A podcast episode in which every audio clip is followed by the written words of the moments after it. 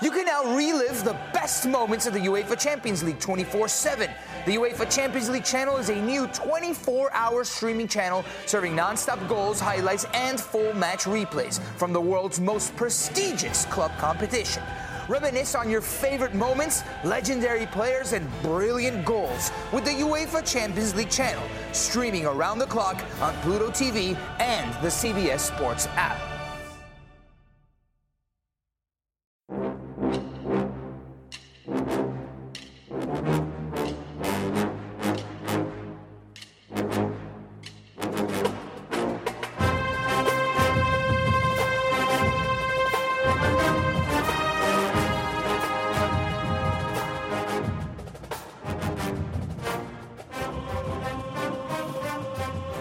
Good morning, Bucknutters. Welcome to the Bucknuts Morning Five here on Wednesday, August 9th. All right, let's get to some football. Let's bring in my guy, Steve Helwagen. Steve, I want to start off talking about the safeties. We got a chance to talk to Perry Eliano and Sonny Styles yesterday, and the rest of the safeties, Lathan Ransom, Ja'Had Carter, Cam Martinez. I love this group. We'll start with Sonny.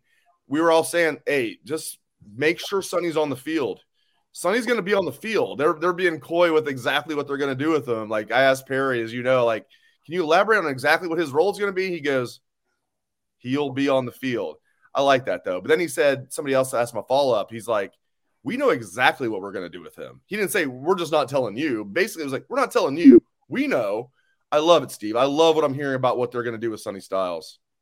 Yeah, I agree, Dave. I think this is a guy that uh, between the spring and uh, the fall has uh, come a long way, obviously, and and uh, I think that that's been borne out by the amount of attention that he got, you know, on that first day or second day, you know, the day that we got to watch. And by a lot of people, uh, a lot of fans got to watch both, you know, the first day or the second day, or some people went to both. And a lot of people remarked about how much run he was getting. And I think that that just kind of bears out. I mean, he told us uh, he's 6'4, he was 216, I think, or thereabouts when he got to OSU, maybe 218. And now he's like 229 or 228, something like that in that range. So he's put on 10 pounds of good muscle and hasn't really impacted his athletic ability. And this is a guy that uh, is going to be pressed into production this year. So we're going to see on the job training for him.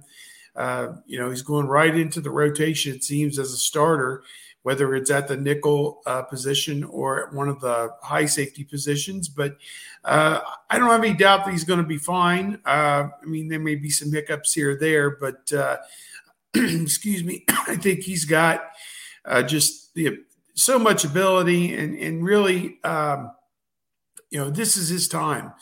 This is his time. he should be a true freshman this year and he had the benefit of coming in last year, which would have been a senior year in high school uh, escalated that timeline by a year.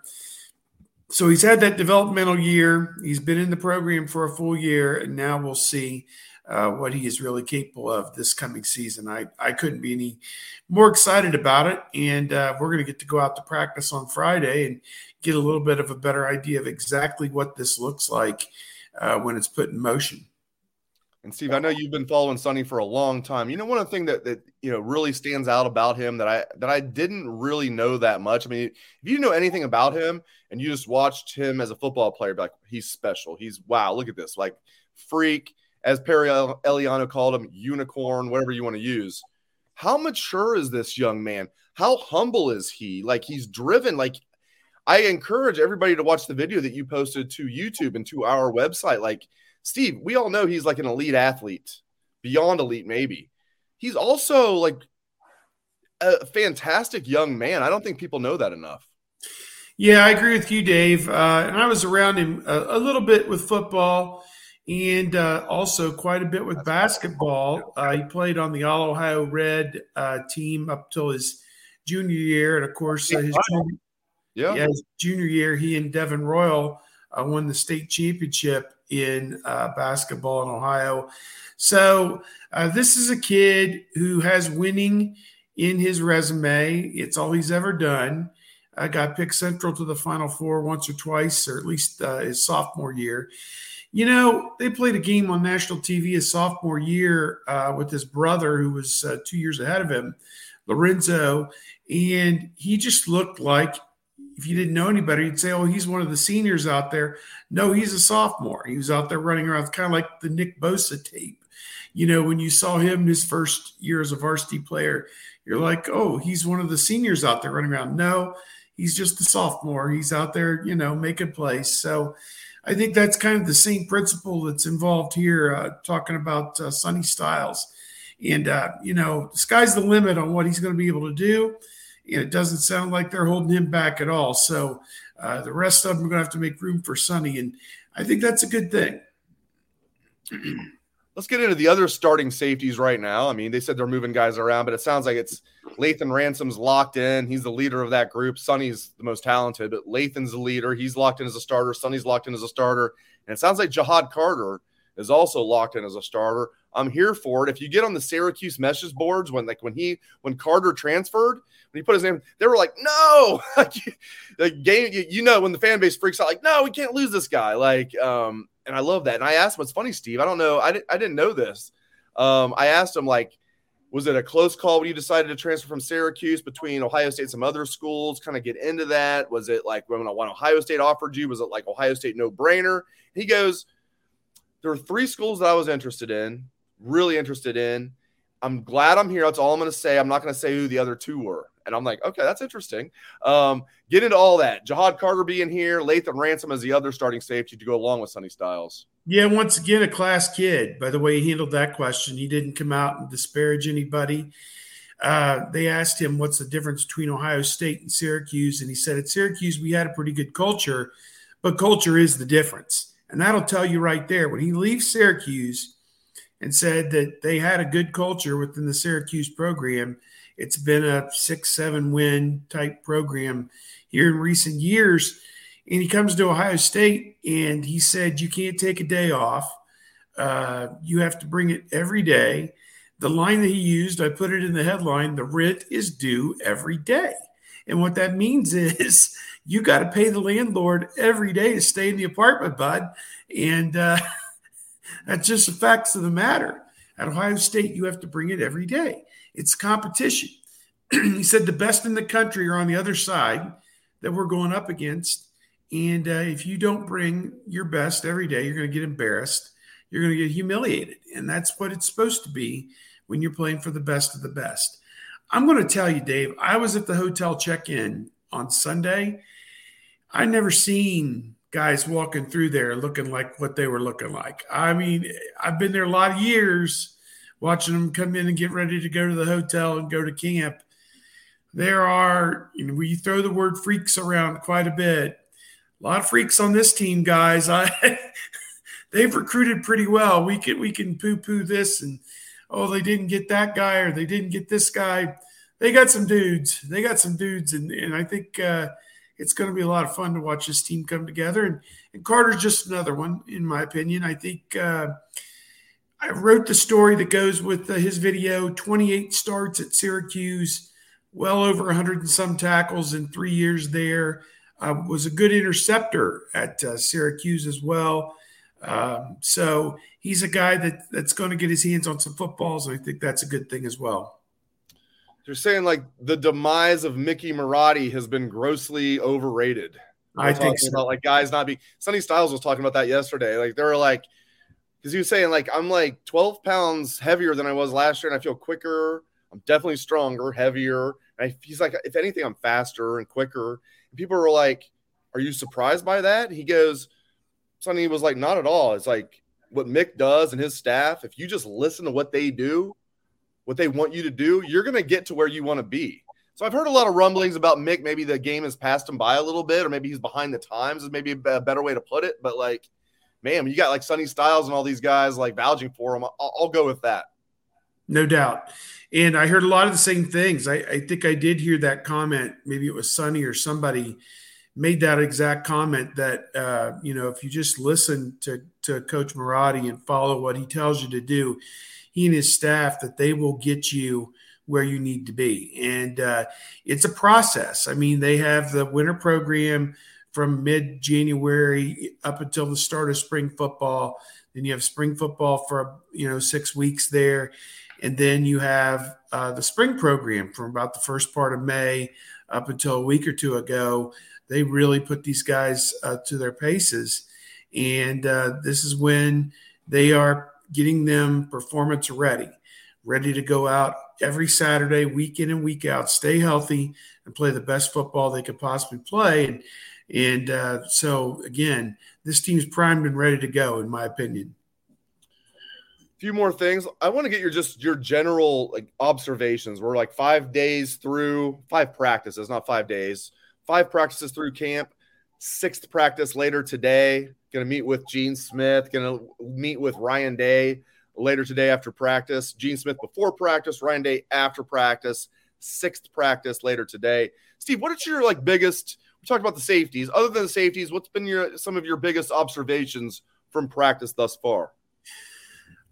I think I said this after the first one that I attended was I was just impressed with how many guys missed the spring but looked like they hadn't missed a beat. And not only that, they were like leaders out there on the first day, including like Evan Pryor, yep. uh, Tommy Eichenberg, Steele Chambers, Xavier Johnson. These were all people who were making plays. Julian Fleming to a point as well. So I think that's one. I think two, this freshman class is very special. Uh, Carnell Tate, Brandon Inniss, Jelani Thurman, uh, you know, Malik Hartford over on defense. Uh, a guy that got a lot of pub this summer was Calvin Simpson Hunt, cornerback from Texas. He was a late enrollee, but uh, everybody liked what he showed them during the uh, during the summer months. So, uh, to me, I think it was those two things really stood out. That there's a lot of true freshmen who are are playing above maybe their their grade level right now and it's kind of hard to project that they're going to get to play a lot just because it's such a deep team. But you know that the depth is there.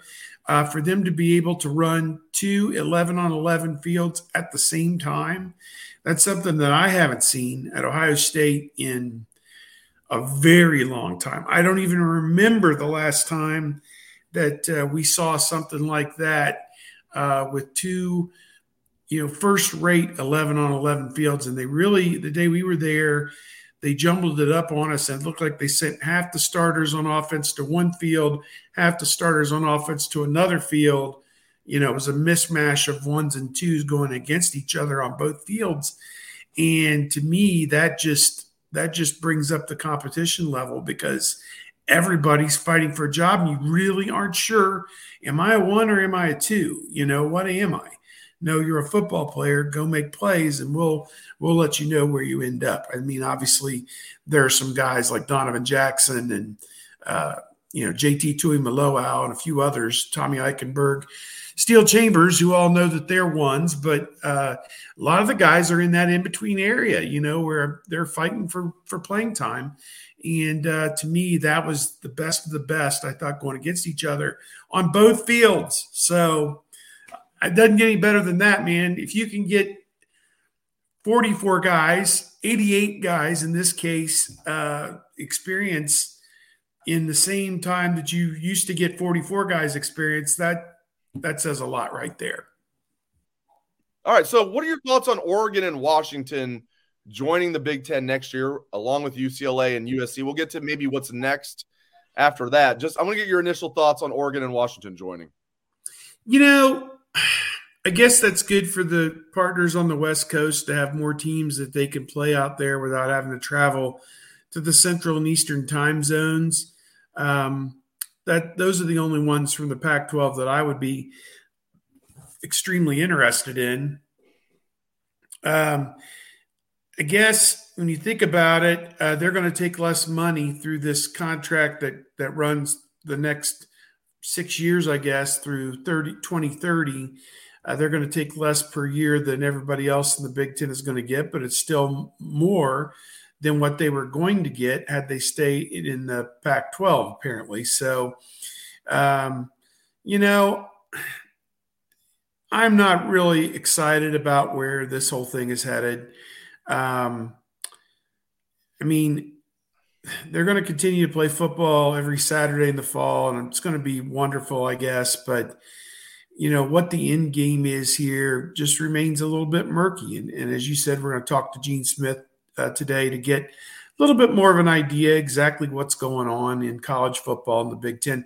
I don't foresee any more expansion for the Big Ten because uh, once you take on more schools, you have to cut that pie into more pieces. And um, you know, Ohio State, Penn State, Michigan are the ones that are putting the show on that uh, you know, that, you know, do they, do they need to take less money to add somebody else? I don't know. So, to me, I don't foresee. I mean, unless it's a Notre Dame that can pay its own way, so to speak, that uh, you would have value added situation. Um, then you, you, know, then perhaps you'd see that, but. Uh, this the whole sport is uh, in a very turbulent time right now, and uh, you know the turbulence isn't slowing down. It doesn't seem anytime soon. So um, we'll see if the SEC is going to add some more schools, or if the ACC is going to react. What the Big 12 might do. I mean, they've absorbed some of the Pac 12 already, so.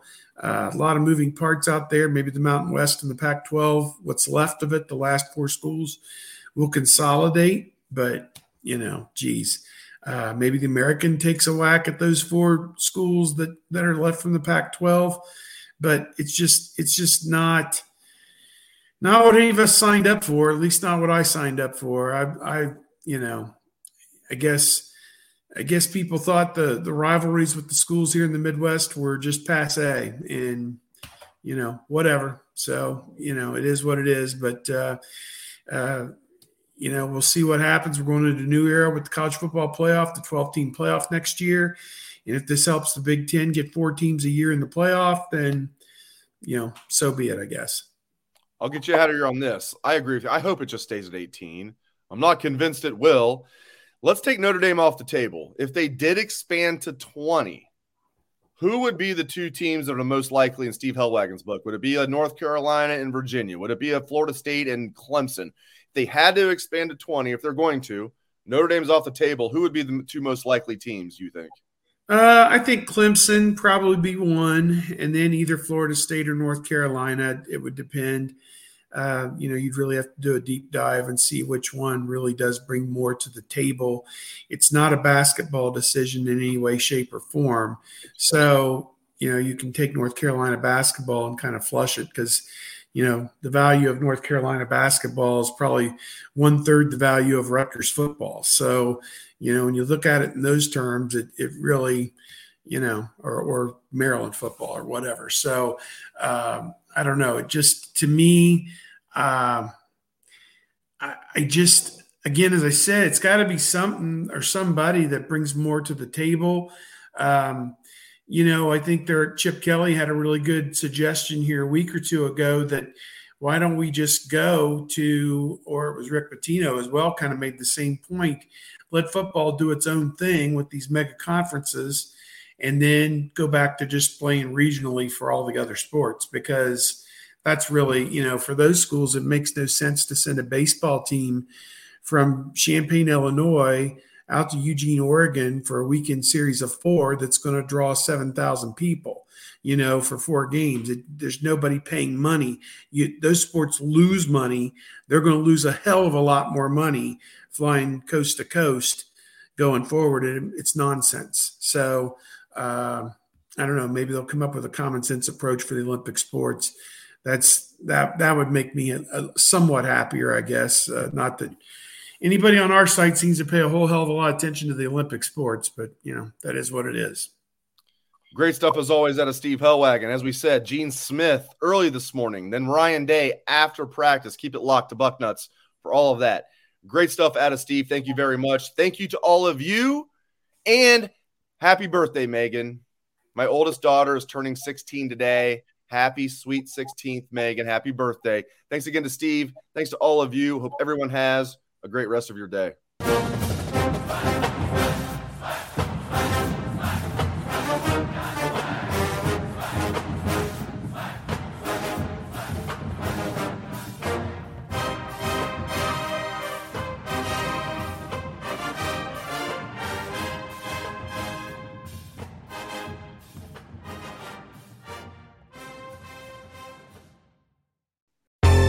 Baseball has begun, which means you need to listen to Fantasy Baseball Today in 5, part of the CBS Sports Podcast Network. Join Scott White, Chris Towers, and me, Frank Stampfel, every Monday through Saturday as we deliver all of your fantasy baseball needs in just five minutes. We'll break down the biggest performers, news, and prospects who could make an impact this season. Make sure to download and follow on Apple Podcasts, Spotify, the Odyssey app, and everywhere else podcasts are found.